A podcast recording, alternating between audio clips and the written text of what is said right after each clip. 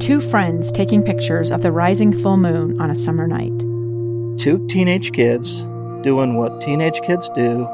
When a stranger with a gun and a death wish changed everything. It was violent, it was senseless, and I will never understand it. I will never accept it. I'm Amy Donaldson, and unfortunately, we're all too familiar with stories about how violence shatters lives. But what we rarely see is how they are rebuilt. In a new podcast, The Letter, we relive tragedy, but only so we can hear the rest of the story the struggle to reclaim lives, the realities of grief, and the possibilities of forgiveness. I believe in miracles. Sometimes I thought, there are no miracles. Yeah, there are, and this is a big one. Follow the letter at theletterpodcast.com or wherever you get your podcasts. Inside Sources. Welcome back, everyone. Final segment of Inside Sources on a Monday. Hope you're having a great day out there. I am Boyd Matheson, opinion editor of the Deseret News, and hard to believe our fastest 60 minutes of radio is coming down the home stretch. And if you missed anything today, a great conversation with Doug Wilks, editor of the Deseret News, on the 170th anniversary of that publication. Uh, also, the Magna Carta uh, celebration today as well. A lot of those uh, rights and privileges are, are, all wound up together. And of course, as always, uh, what we have to do is exercise our right to vote. And uh, you should have your ballot. If not, uh, you have till the 19th to make that request or to get registered to get a uh, ballot and then get it done, sign it, and get it back in uh, so your voice can be heard. And we're going to continue to follow things closely throughout every day here on KSL News Radio as we march uh, just two weeks to go here until uh, the June 30th primary with a lot at stake in the governor's race, in congressional races, the attorney general's race, uh, and a host of others. So a lot going on. Uh, good time to engage. We'll have it all for you here uh, on KSL News Radio. So I want to close out the day today with something that has always perplexed me: the big challenge, uh, moderation. Why? Why is moderation so incredibly difficult? Uh, extremes are easy.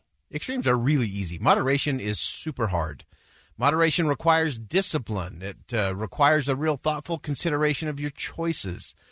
Uh, and so, as a state, here we've entered this interesting phase, the most difficult period, I think, in relation to the novel coronavirus. And that is somewhere in between the stay safe, stay home directive and the wide open green phase. And we've got reds and orange and yellow and soft greens or smart greens in between.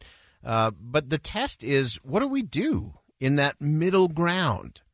Uh, we've we noted earlier in the program we've we've seen a spike in cases here in the state of Utah. Twenty two other states have seen increases over the last few days as economies and society begin to open back up.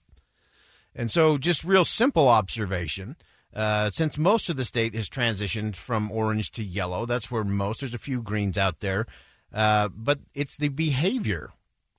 The behavior, we're jumping to the extremes. We went from stay at home uh, and the guidance to wear a mask, keep a distance, and a lot of places we're just back to normal and we're we're not following any of the the guidance or guidelines uh, from the task force, from the local health care professionals, from the national folks, the international folks. And social distancing is is all but disappearing. Masks are more of an accessory than a necessity. And as I said last week, we had a, a spike in the number of cases. Now, some of that jump uh, can be attributed to some hot spots, some specific workplaces we know had some issues. Uh, but to me, those those things just keep growing. That's what we're seeing in terms of the coverage. So the concern uh, clearly had an impact on the stock market late in the week, uh, and again today we're continuing to monitor that. Uh, as I mentioned, there's 22 other states whose daily case numbers are increasing, and and I get it, I get it. But the swing from one end to another uh, is tough. I mean, the confinement I don't know anyone in the state of Utah who hasn't been anxious over the last few weeks. A lot of people are concerned about their jobs and the economy. Uh, people want to engage. People want to get back to restaurants. They want to get back to, to all the things that we love. The weather's improved. School is officially out, even if it's homeschool. Uh, and it's summer, and we've had protests in the street and uh, a host of other things. So, so pent up for a long period. The doors opened, and we all rushed through. Uh, sadly, a lot of folks abandoned all the behavioral things that we were supposed to do to be in this moderate phase. And so, here's my question to everyone today: uh, Why is moderation so hard? And in the, the true confession category, uh, anyone, including myself, who has attempted a fad diet, uh, we all know that moderation is the challenge when it comes to eating. The extreme of, you know, eating no donuts at all to having them for breakfast and maybe for a lunch snack and maybe another one a little later on. Uh, that's a that's a big gap right there. And sometimes we can do the extreme. We can white knuckle our way and, and, not have any donuts for a day or a week or a month or so. But then moderation comes, or uh, an office an office birthday celebration or a family gathering pops up, and we say, "Okay, well, I'm just in moderation. I'm just I'm just going to have one. That's the test." And for many of us, it is an incredibly short hop from no donuts to back to daily donuts. Uh, and just to be clear, I am pro donut. This is not an anti donut rant at all. This is about moderation. Uh, now, on the serious side, what the country's grappling with isn't carbs or exercise. Uh, the coronavirus uh, has, has taken more than 115,000 American lives, uh, and we still don't understand everything all about it. But if you think about it on the front end, Utahns responded to the request at the front end to flatten the curve. Uh, and because of that, I think we were spared a lot of the misery that other states had.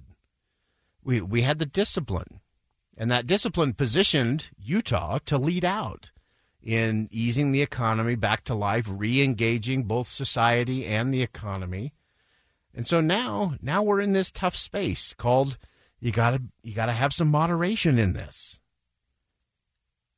And so if we understand that that moderation is what needs to drive our individual behavior and the policy decisions and what's going on within businesses.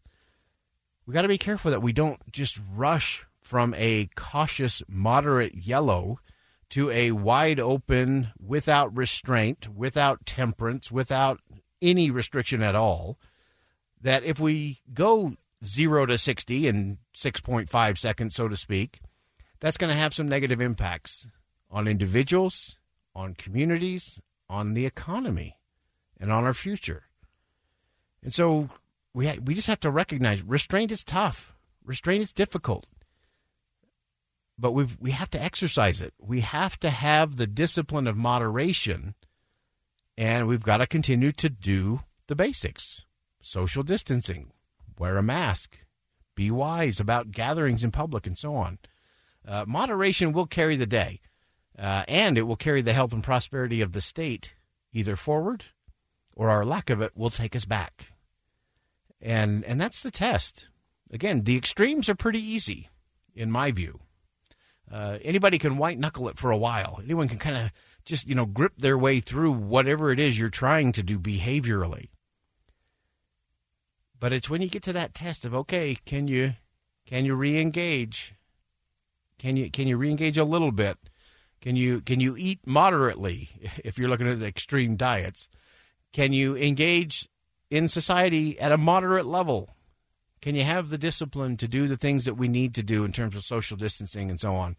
Uh, that's the test, and it, it isn't. It's just not. It's just not that easy.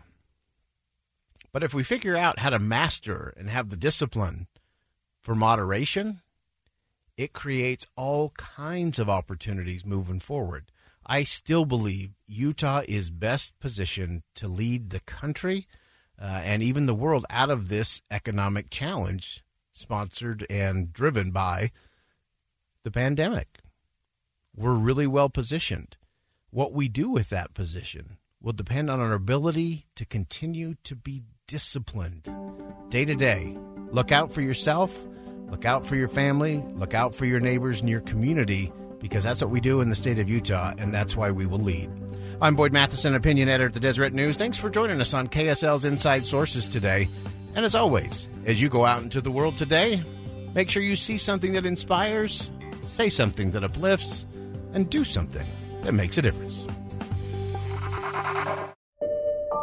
I'm Dave Cawley, investigative journalist and host of the podcast Cold.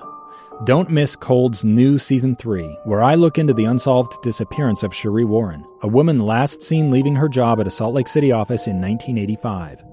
Police cast suspicion on Sheree's estranged husband and boyfriend, but never made any arrests or recovered Sheree's remains. Find Cold Season 3, The Search for Sheree anywhere you get your podcasts.